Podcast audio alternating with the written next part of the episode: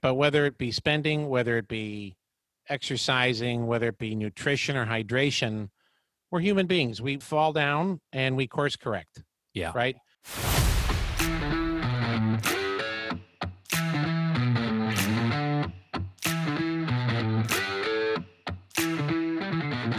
Welcome to Your Financial Sobriety, a podcast that challenges conventional beliefs about money and life. We're here to talk about the only three relationships in life that really matter our relationship with ourselves, our relationship with other people, and our relationship with money. And they are all tied very closely to one another. If you've ever struggled with any of these relationships at any point in your life, then you're in the right place. I'm Matthew Grishman, co owner of Gebhardt Group. We're a private wealth management firm headquartered just outside San Francisco, California. I'm joined by my business partner and BFF, Jim Gebhardt, who got this party started when he opened the doors of our firm in 2005. Jim and I created Your Financial Sobriety because we want to help a lot of people.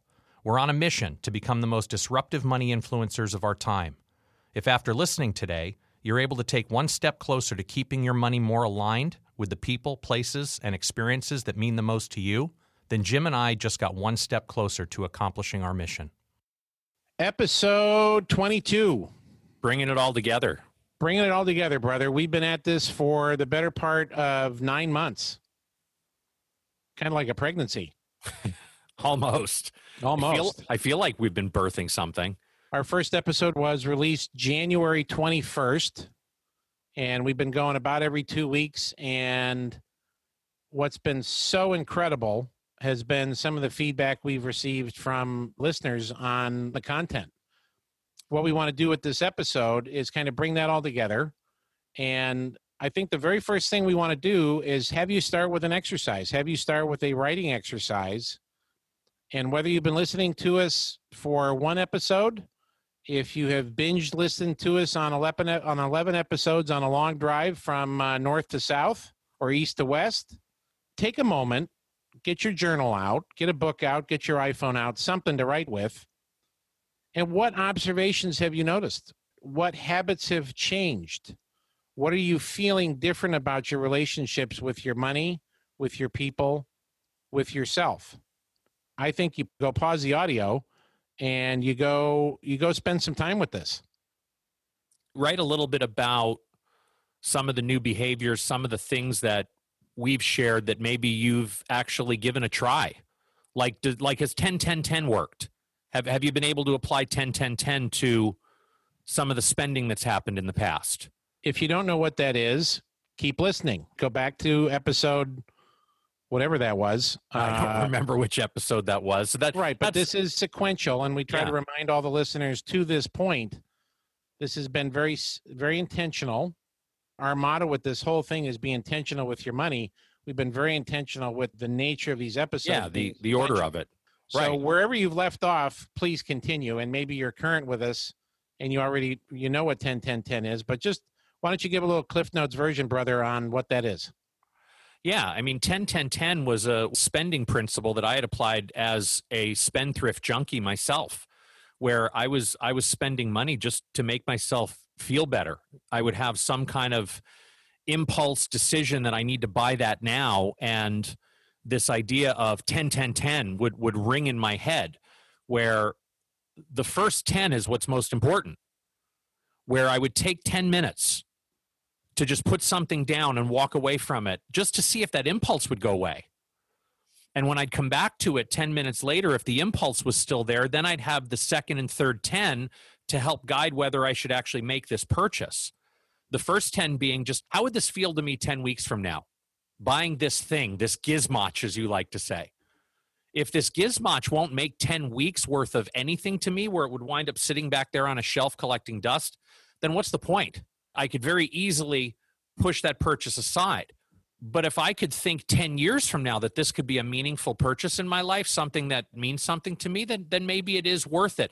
Maybe I need to think about how I could budget this purchase in for something next month, the following month, when the money buckets get refilled. Sure. But that just that whole 10 10 10 concept, it helped me pause when I felt this impulsive desire to buy something. So this is a very intentional exercise. Absolutely. Right. It's a muscle. It's a oh, muscle that the longer you work it and you get better at it, you're going to get better at, at not making that impulse purchase. Because generally, let's face it, generally in our experience, you're trying to fill some void. Yeah. Maybe Yeah, you got a- That's been my in fight- experience. you got in a fight with someone, your day didn't go right, your client, your boss, your neighbor, your wife, your brother, your dog got mad at you about something. Maybe Or it could- or it could have been- something. or it could have been a big win, right? You you and I have had experiences where we have a great day. A new client comes on board and we want to impulsively go celebrate. Sure, So, so I'm going to go buy myself something. sure. I oh wait for it. I deserve. I deserve. Oh, I love that. I that. deserve blank. You've made me very aware of how subtly I can let I deserve creep into my head without even realizing it. Man, are those two dangerous words. Woo. I know I've done that many, many, many, many times in my life, particularly with food. I deserve blank, Yeah. whether Well, you- it's a steak that's too big, whether it's the second helping of something, whether it's desertical that I, you know, I did, well, I don't have to have it, but I deserve it. Sure. You know what really helped what I think what really helped me with the 10 10 10 is when we did talk about a lot of the money foundational stuff, right? That train wreck of a relationship that I had with money and becoming aware that my money choices were trying to fill this void. When we talked early on about this exercise of going through the clarity compass, and I was able to, and, and you and I both have done this, where we were able to identify what our core personal values and needs were.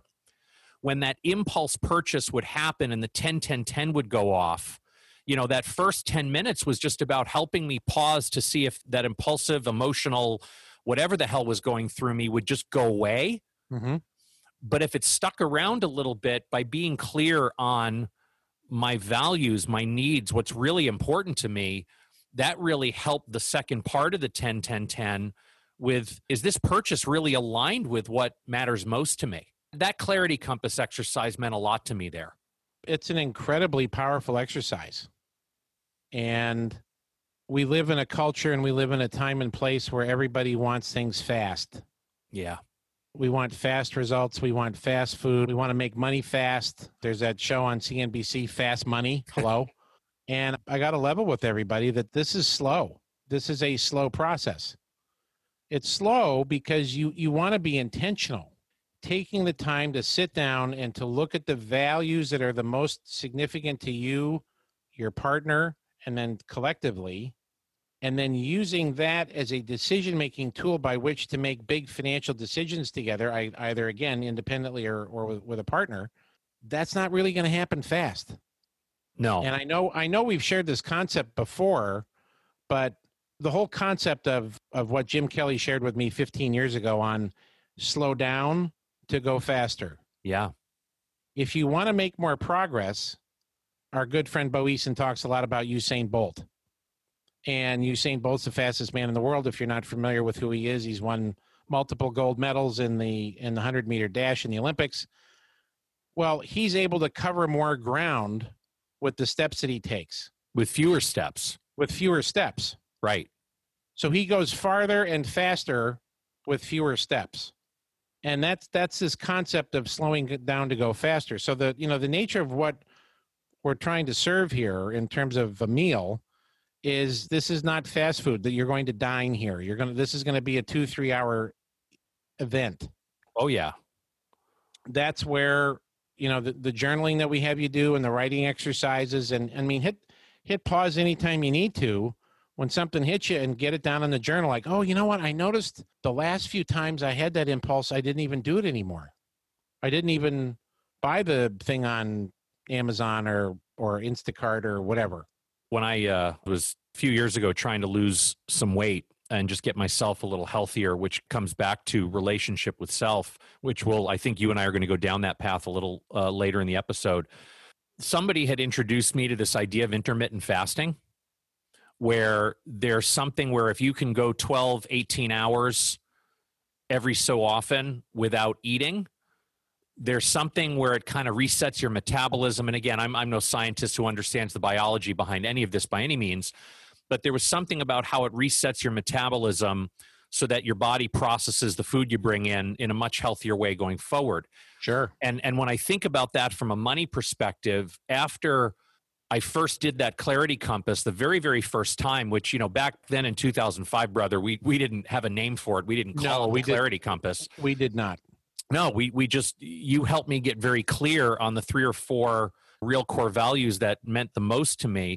But then you had suggested to me this idea of an austerity diet Right. much like that intermittent fasting, it was just this idea that hey, for the next few months, right? So you and you and I hooked up in July of 05, and you had suggested that for the rest of the year, for the next six months, could I approach an austerity diet where I didn't spend money beyond what my absolute essential needs were to put a roof over my head, food in the fridge, clothes on our back, you know, transportation to get to and Transportation, from, communication to be able to talk to folks, and then having uh, health care for my family. Sure. and, and everything above and beyond that could we just put a freeze on that? With the idea that by pushing pause on any not necessity type of spending could help me really get into alignment with these three or four core values and get even clearer with them. But that i mean that idea of of an initial austerity diet to just help myself get started it kind of set my feet underneath me it just it helped me get stable and I appreciate you for helping me do that. Oh, absolutely. Part of the reason we named it the clarity compass is that's the byproduct is you start to have much greater clarity on number one what's important and then much like the exercise where we talked about running your family balance sheet like a business is as you then start to track your expenses whether it be in a spreadsheet whether it be downloaded from your bank whether it be quicken or one of the other tools that are out there mint or what have you that helps track as we like to refer to them that goes ins and goes outs. Yeah. now you get clarity on where it's all going right? And the number of clients that you and i have talked about on episodes where they come in and like we make all this money and we don't know where it goes Well, that's what I said We- when I first met you. it was a very familiar song yeah. I, I, knew the, I knew the lyrics. More clarity starts to show up when you sit there.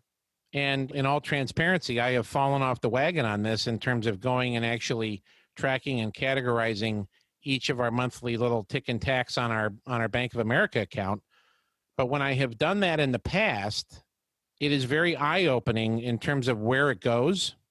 And particularly if you suffer from the the frictionless ability to buy stuff with you know one click or a zap or a beep or a butt on a phone, you start to see that and it, it makes you sick. I mean, I remember Yeah. sitting at the dining room table going through logging all this and I, I wanted to vomit.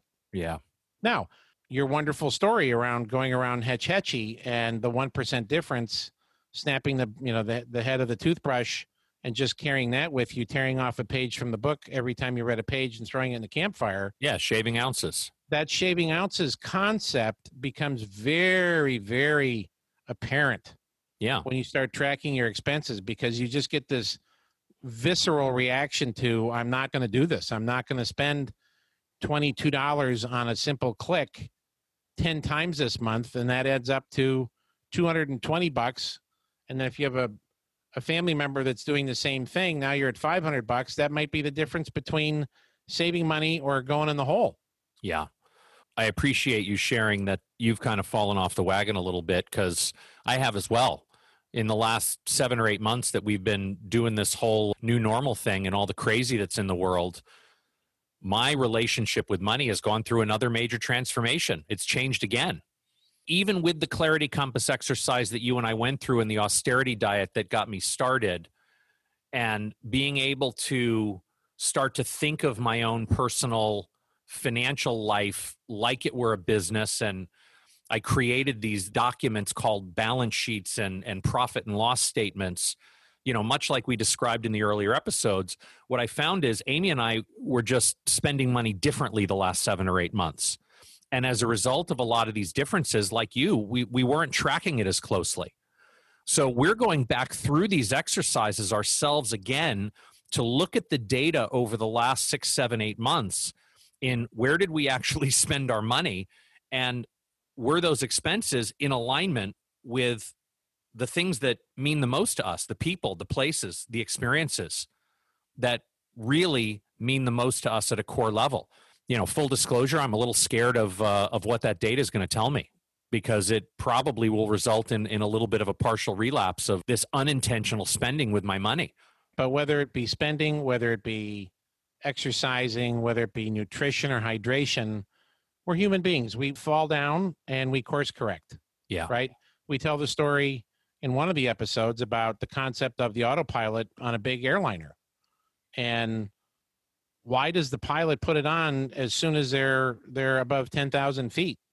Well, because 99% of the time the plane's off course and you can't hand fly the plane that accurately. You, you'd be constantly making adjustments, and the autopilot does that for you. So have no shame in the fact that you may have fallen off the horse. We've fallen off the horse in terms of tracking, but Beth just went through the absolute brain damage exercise of calling the cable company and renegotiating our cable bill. Oh, good uh, reminder. Tripling tripling the speed on our internet and reducing our bill by $62 a month. I went through the same brain damage with our cell phone provider, and we're a family with six cell phones with four kids, and I can't imagine how many internet devices we have at home, and shaving ounces there.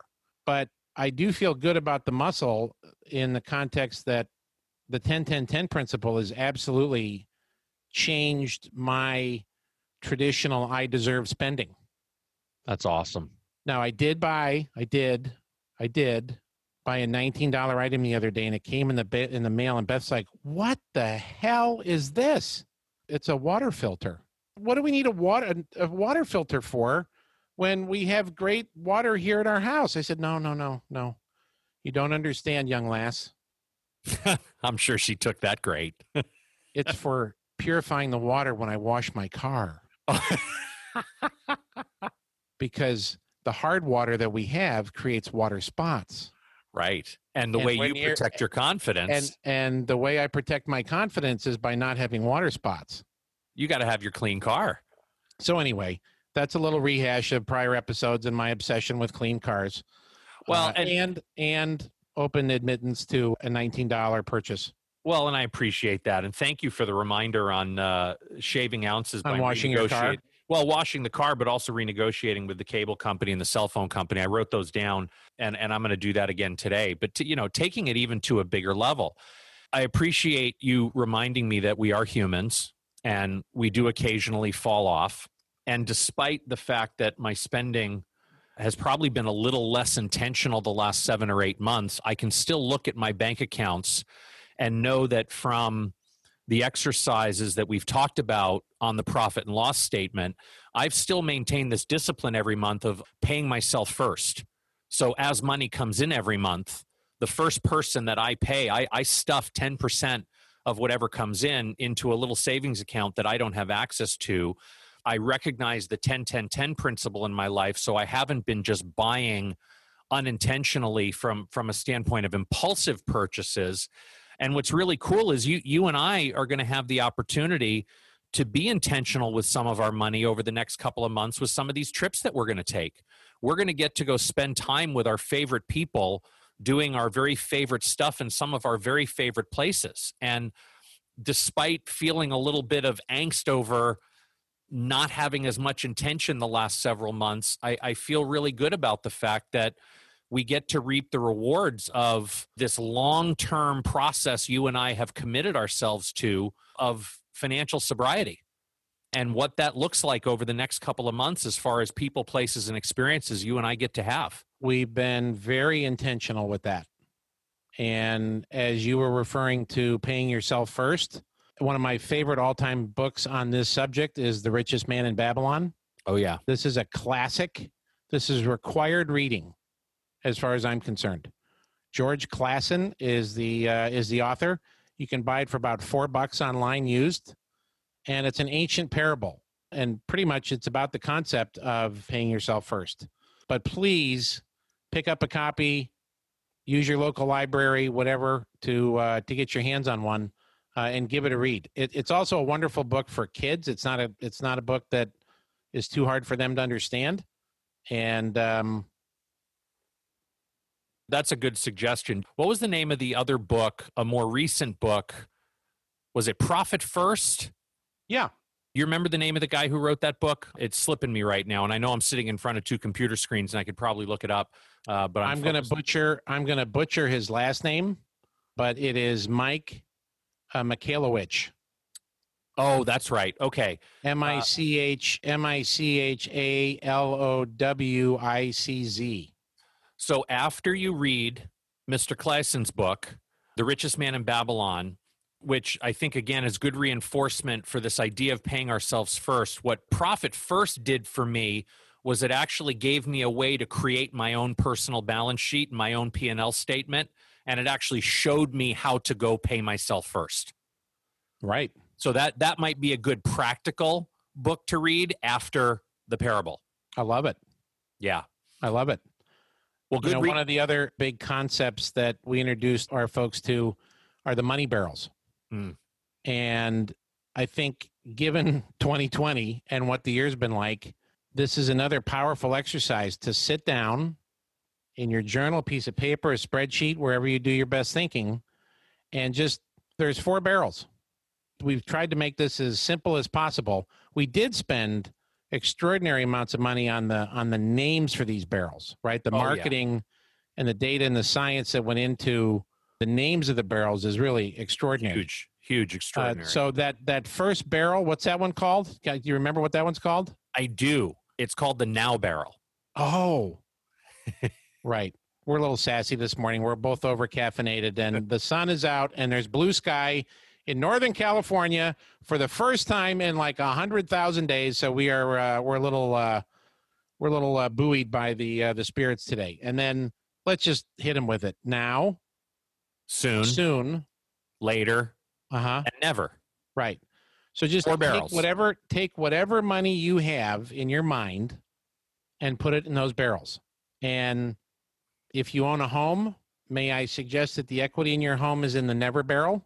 If you have a retirement account, you have 401ks, 403bs, you have a pension, you have something that is for much later in life, I got an idea. Let's put that in the later bucket. Good idea. I know, Mr. Snarky today. Money that you might need in the next two to five years. So for me and you, that's education funds. Yep. That's our children going away to school. Yeah, they're starting to march off in the Gebhardt family, uh, two, two by two. Not quite. And then the now money is conventionally what we've heard is that emergency savings. What's the money you need now? We had a client in yesterday, and I, I have to commend them. The very first meeting I have had in my office since March. Wow. How'd that feel? It was incredible. This is not a young couple, 79 and 72 years old. They came in, we had sanitized everything. They came in with masks on. We sat down. We were having a wonderful conversation. It was so gratifying to be doing what we love to do with people actually face to face in the conference room. I mean, it was just it was it was awesome. Well, that's a hell of a segue from the relationship with money to another very complicated relationship we have, which is with our people. I do, yes, and pause just ever so slightly there for a second. I want to finish a thought on that conversation with the client.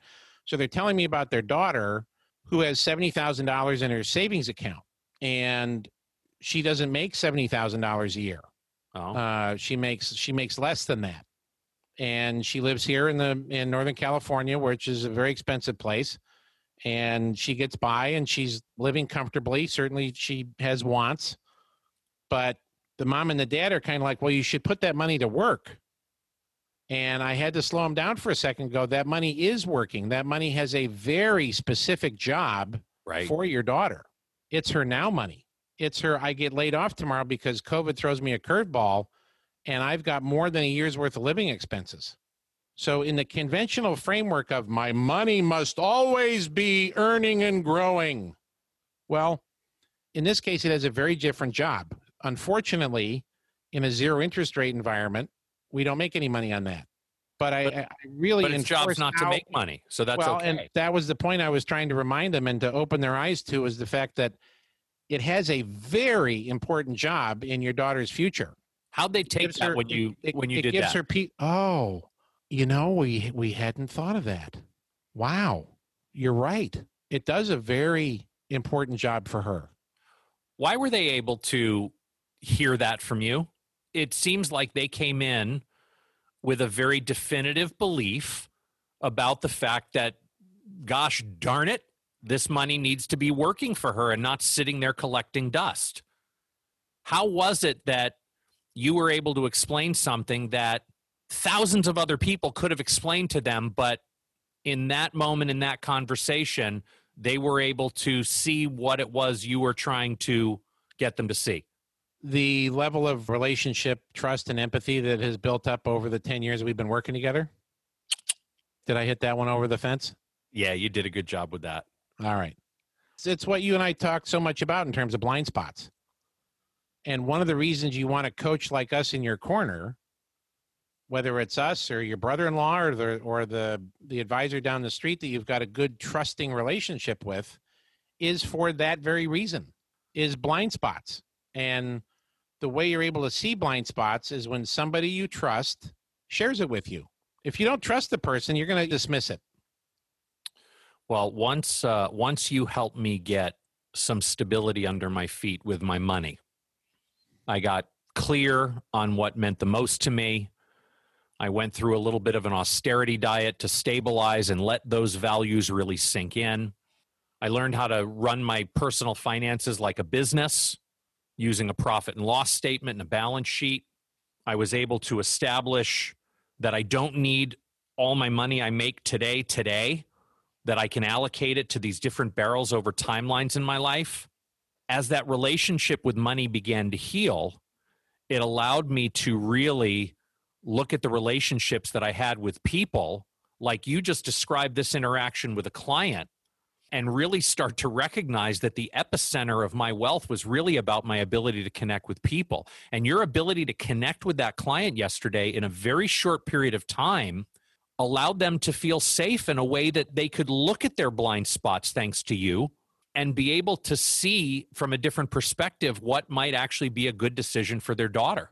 That was 180 degrees from what they came in with. Absolutely. That's awesome, dude. For today, my friend, I think that's a wrap. If you like what you heard, leave us a review and be sure to subscribe. And check out our website, yourfinancialsobriety.com. Thanks again for listening today. Here to help you find more clarity, confidence, and capability along your journey into financial sobriety. I'm Matthew Grishman. And I'm Jim Gebhardt. Be intentional with your money.